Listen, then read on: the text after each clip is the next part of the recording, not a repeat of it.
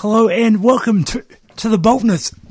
Says he with a th- frog in his throat. That's a very bad w- way to start a show. Um, for the for those new listeners, uh, the boldness is about not just waiting f- for some well-meaning p- person to give you your human rights, but demanding them. Uh, my co-host for the journey this evening is one Raphael Kaleb. Hello, Raphael. Welcome back from your holidays, Phin. How are you doing? I'm doing very well. So, um, before we go into what's on today- today's show, we want to encourage people to subscribe to 3CR because 3CR is one of the only places where you can hear people with disabilities doing with their own voice, uh, d- doing their own show, which is remarkably important. Well, it's also with the big, bigger picture, Phin. Though subscriber month, 3CR is independent radio, bringing you shows like "Let Your Freak Flag Fly" and "The Renegade Economist," and about a lot of other current issues in the community, uh, presenting the news behind the news, the stuff that other media has trouble accessing. When indeed, if you and if you like your if you like your your media independent because 3CR doesn't isn't uh, owned by any corporate entity or or isn't um isn't a government institution. It is hundred percent independent. So you know that that you are helping independent, usually volunteer uh, volunteer run radio happen. So uh, it really does add to your really does add to your media. Um, well, it's, it's a great, it's a it's a great, um, it's a great, it's just a great station because it it really does um, give you a perspective you don't hear in mainstream media. And one of the perspectives we're going to hear about tonight is the boldness is interviewing Bonnie Miller, President with Disabilities Australia uh, President. Welcome to the show, Bonnie. Hello. Hi, hi, Bunny. Thank Bon- you for having me. Quite okay, Bonnie. How are you doing tonight? Yes, I'm doing really well. I'm doing really well. Very good. So, what is um now we, as as we mentioned just before, you are the president of People with Disabilities, or the new president of People with Disabilities Australia. For those I that, am, certainly am. for those yes. that for those that don't know, what is what is People with Disabilities Australia? Sure. Um, well, we are a national peak body for people with disability in Australia, so we are led by people with disability. Um, our board of directors is elected by our members, and many of our staff are people with disability as well. Um, we do advocacy around systemic issues as well as um, individual advocacy for people with disability. So we tackle we tackle the big issues. So, oops, What is your prediction for the issues that will affect people with disabilities? Um, the NDIS is one of the biggest issues that we're facing at the moment, particularly this week with the with the backlash of welfare cuts. Um, it's about getting it right, really, and making sure that the budget rumbles are finally taken off the table. Um, we particularly would like the NDIS to be running smoothly, but there seems to be hiccups along the way. We need to get people with disability at the heart and centre of the NDIS. So we are working with a whole wide range of groups to make that happen. Um, the issues that are currently popping out of the government's decision to provide welfare cuts, um, including social security and childcare to fund the NDIS, um, it's going to be an ongoing issue and discussion as to why the how the NDIS fits and our con- our continuous work in persuading the government to fund the NDIS as a completely separate as a completely separate um, like in in entirety uh, to traditional social welfare. But um, as well as that, um, another big thing that we are finding, and it's something that um, has been continuing for many years, is employment discrimination. So the barriers of employment are large, and the bulk of the issues are spent on addressing the reasonable accommodations, accessibility, and discrimination. And bluntly, it's about reassuring empl- employers that it's not all doom to hire a person with a disability um, and to look beyond the disability. Um, people with disabilities are often the most productive members of a team and want to be there to earn some bacon and contribute to their employer. And we are finding that employers tend to look past the proposed difficulties that a person with a disability is going to be a sponge of their budget and require too much in their accommodations. And this isn't this isn't true at all, and we would like to see a little bit more positivity in terms of employment, as people with disabilities are still very much underemployed compared to non disabled people, and it needs to be addressed with some urgency. So, those are some of the issues that we are addressing. How do, how do you plan to tackle these issues? Oh, uh, it's going to be a very busy year for us, actually, because um, holding the government to account is uh, something that uh, seems to be a reoccurring thing each year, because um, with the NDIS particularly. Um, so how we're going to tackle it is very much um, is very much um, keeping a keen eye on the current and emerging policies in regards to the shifting climate of disability issues, particularly around social security and the individual and systemic advocacy to ensure that people with disabilities and their voice is heard. Um, yeah, so it's um, very much with employment. It's leading the discussions about the barriers. It's also about education as well. Um, it's just making sure that people with disabilities, you know, are given the um, given the opportunity to have a voice in the issues that are affecting them. So basically, the issues that we will be tackling is bringing people's voices, particularly our members' voices, to the table, and um, letting them have a say rather than rather than um, working just on their voices. So just saying, you know, just saying these are real people, these are real issues, and holding the government accountable. So that's very much what PWDA and DPO Australia are doing presently. And you mentioned that a key issue is the National Disability Insurance Scheme. What what are you, what are your members uh, saying are the key issues with it at the moment? Oh, they're saying so many. They're saying so many issues in regards to the NDIS. I mean, we've been tracking the NDIS closely and have been working in partnership with DPO Australia representative organisations to ensure that the NDIS remains on top of the agenda, um, that it's not going to go away and shoved under a carpet, it's actually going to move forth. And it's also calling the government up on issues that impact our, members as well as the hundreds of thousands of, um, of people with disability in Australia with or without an NDIS plan.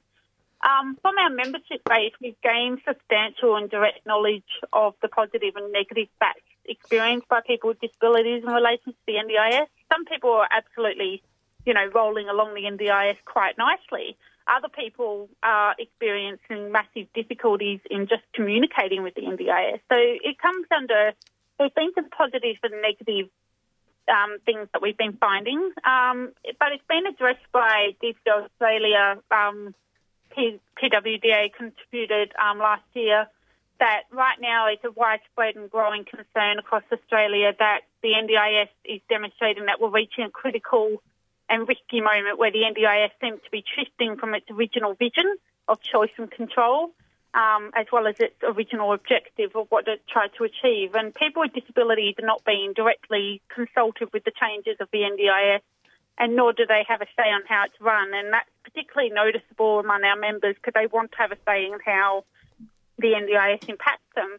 And it's also um, been shown on our, you know, on the board choices, choices last year where ordinary people with disabilities at a grassroots level are not invited to be part of the NDIA board.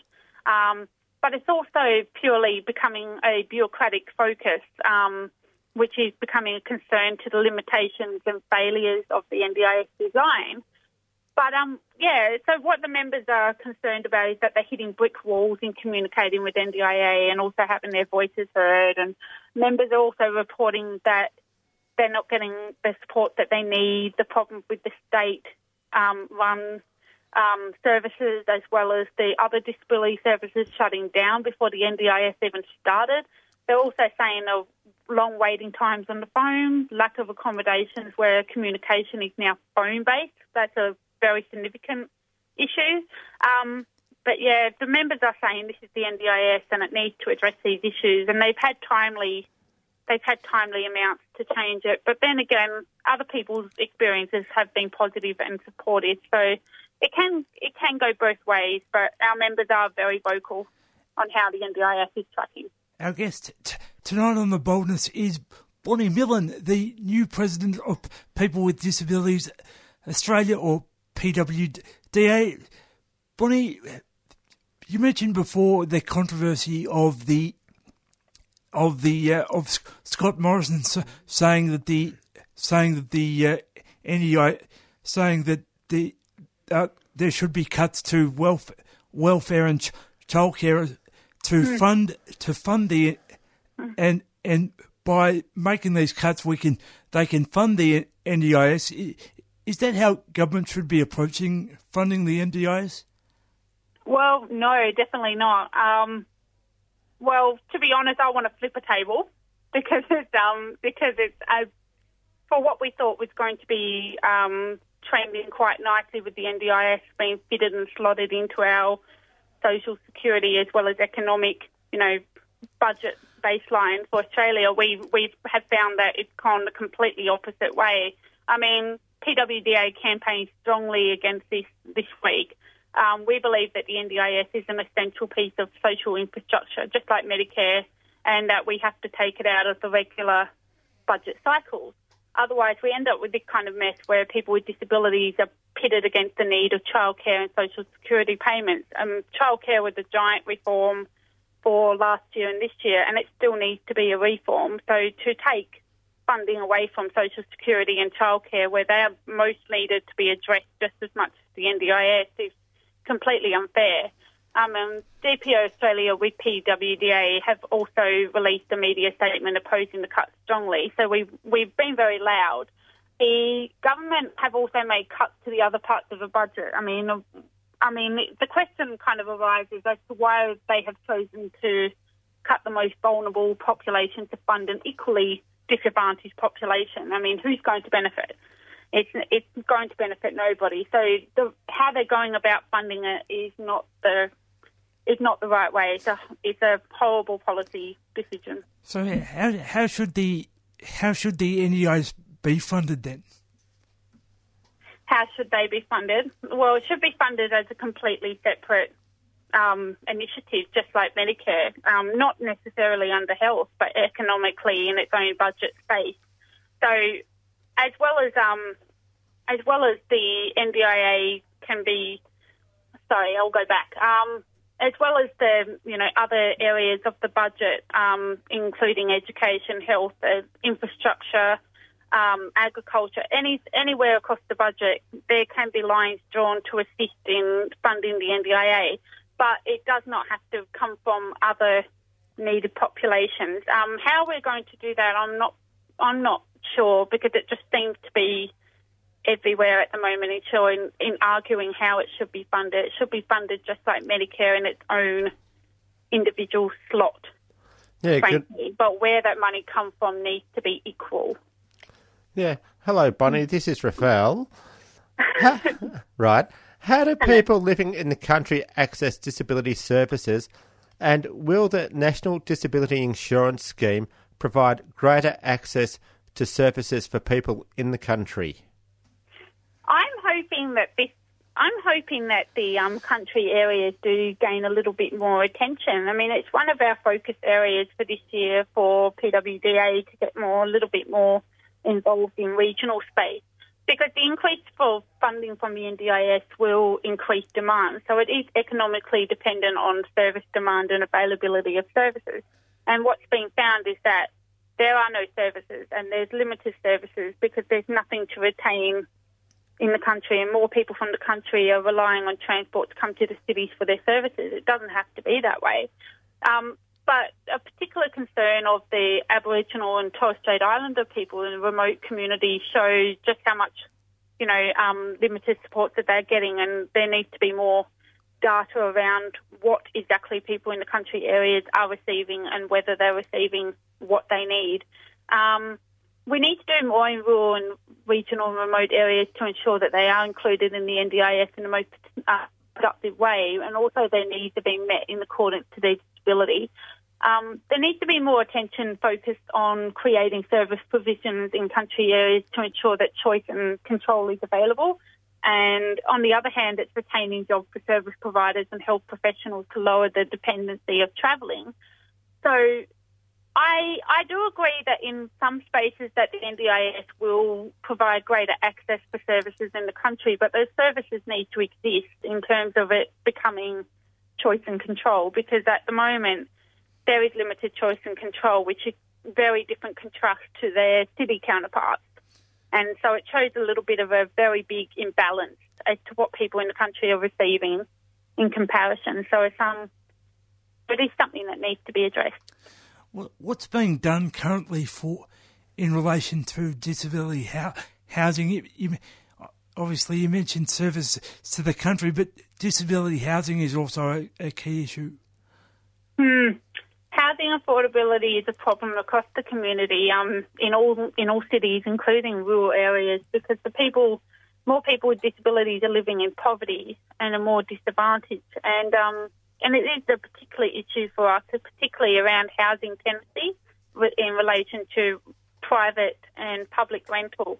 Um, there also is a need for more accessible housing, which is rare and they get snapped up quickly it needs to be also accessible housing that is not institutionalised, as well as um, kind of kind of um, congregated living. So we need to move away from that model and start to become a little bit more um, encourage more independent housing.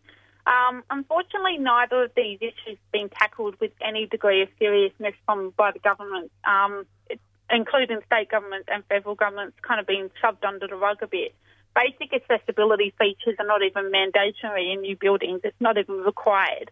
Um, so we need to create a big investment in public and social housing, but um, and also to work to make sure that people can access housing in the private rental market as well, because it's um yeah it's a huge issue when when you go to apply for a house and you get knocked back simply because you have a disability or simply because it just it doesn't it doesn't fit your needs and it's um yeah it needs to be addressed, but unfortunately it's not being taken seriously.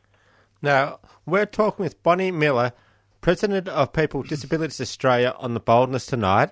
Now, Bonnie, let's have a little bit of a chat about employment. Is Yeah. a quota system the best way to address the very low disability employment participa- participation rate? I do it's the same as um, I think do think it's similar to housing. Um, it has not been addressed with seriousness seriousness from the government, and it's not seen as a priority. I think a quota system is the best way to readdress this because it will give us the the right numbers in um, and as well as data in knowing how many people with disabilities are actually employed and the benefits that it is reaching for employers as well. I mean, it is. It has been shown um, that people with disabilities do make great employees, but there are not enough employers out there that are actually hiring. Um, so I think a quota system will be the best way to address the unemployment situation for both Australia, both Australia's uh, you know economy as well as the um, yeah as well as the systemic disadvantage that are faced. Now, Bonnie, is that from an employer's point of view, that people with disabilities, one of the reasons they make very good employers because they have a lower rate of absenteeism, they have very high productivity, and they also uh, boost staff morale as well. But when it comes down to having a job interview, at a personal level, should a person disclose a disability at the job interview? Oh, I'm on the fence about this actually. I'm on, I'm very much on the fence because um, because it comes down to what um, whether people are comfortable with disclosing their disability, but it also depends on the context in which it's delivered. Um, I have found from a personal perspective, and I think um, I wonder whether anybody else shares it. I tended to mention my disability that I wear a hearing aid and cochlear implant during past interviews to get a feel from the panel or the interviewer in how the organisation will address this. Um, the best interviews that I've had have, have been interviews interviewers saying openly, "What can we do to make your you know role easier? What accommodations do we need to have in place?" They have been the best ones because I've found that they are most open to new ideas. Whereas I've also had interviewers look at me with a blank face, and I can tell that it's going to go nowhere because it's um because you can just tell from the the look on their faces that they just they just don't know how to deal with me and my disability. Am I going to be a problem? Am I going to be a burden? But on the negative, I've also, um, I mean, in the study situation as well. I mean, it's a, I didn't, I do tend to take advantage of the fact that I do, I am open with my disability um, because I can't use the phone very well at times um, because sometimes I just don't hear as well as I could on a face-to-face basis. So in a job interview, I tend to find that if I'm open with this, with the needs um, that I require, it can go both ways. So there have been times where I wanted to keep private because there are times where you kind of think, does my my my disability is my identity? Do I need to disclose my identity? Is it any different to, you know, how somebody might disclose that they have a, a bad back or something? Is the is, is is it going to be useful for them? But at the same time, I kind of think it is kind of useful to disclose the disability because then you get a feel of how the person will tackle it. Are they going to be open about it rather than get, being hired and then they go, oh, what have we done? You know, so it's it, it's a lot. I find it a lot simpler to be open, but I can understand why people are not. Yes. Well, Bonnie, There's a bit, of, well, bit Bonnie, of an anxiety around that. well, Bonnie, it actually leads on to another really important question. Yep. If a person has a disability and they're receiving a Centrelink review, what are some of the practical things they can actually do to address this? Or where does People with Disabilities Australia stand with this? Uh, could you repeat the first part of the question? Well, is that with Centrelink doing um, reviews from a disability support pension regarding reporting employment income, Uh, yes. now, what are some of the things that a per- People with Disabilities Australia would suggest if they are asked to have a review? Sure. Sorry, I thought we were still um, we were still talking about the job interview question. I kind of got a little bit lost for a minute. Um, I would I would suggest um, for people with disabilities Australia to address it. We can be we can be reached on the Disability Information Rights Services, which um, can be called on 0293703100. I can't give specific Centrelink advice to people over the air because each and every person has um, individual needs. But um, generally, as an organisation, we keep asking the government to lay off people with disability and to stop making it a hindrance. Um, the constant reviews and changing of of rules um, are stressful and difficult for many people. So we need to support people with disability to get into employment and not scaring them so much as that towards working might lose their income support payments, which is essentially what it is. I mean, it's you can't win.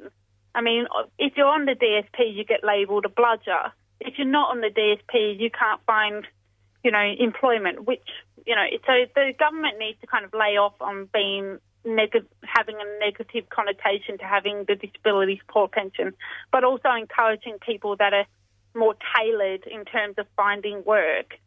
So we do we do can we can support people in terms of um, giving a call to suggest different um, situations, um, people's different personal views on how they are addressing their employment, as well as um, coming up with solutions to make it more inclusive for them.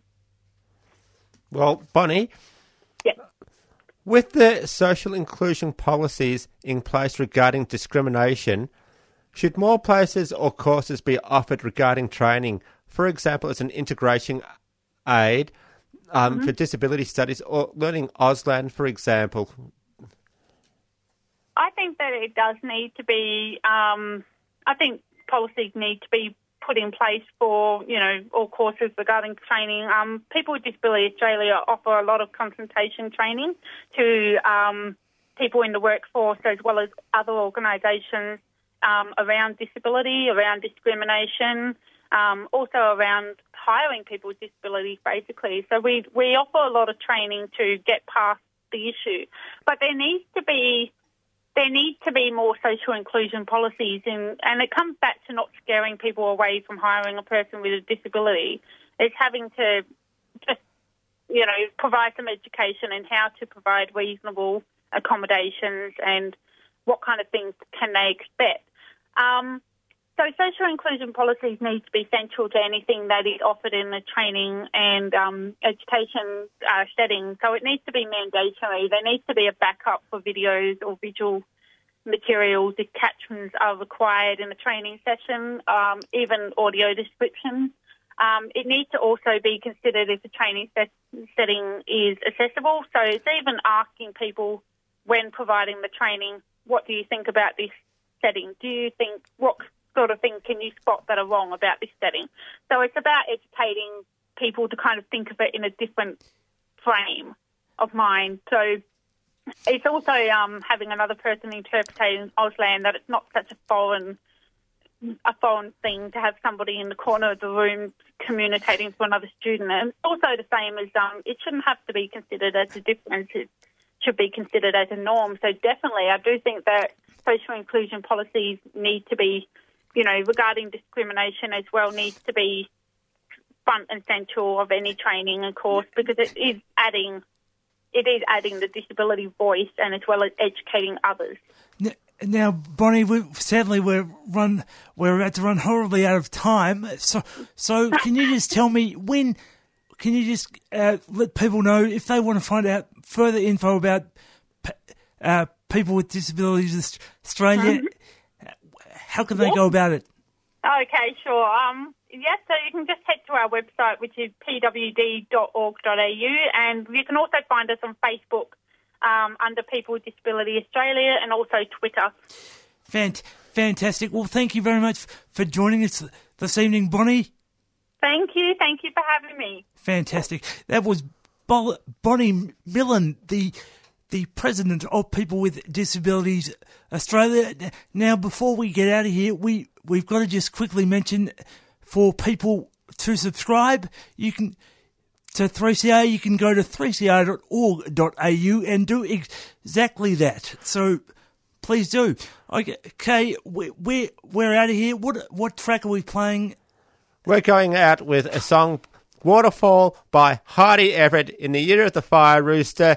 Please subscribe to um, 3CR. Next up, we have got 10 more voices. Keep listening, and we're back on, I think it's the 20th of March. Look forward to that. See you next month. See you.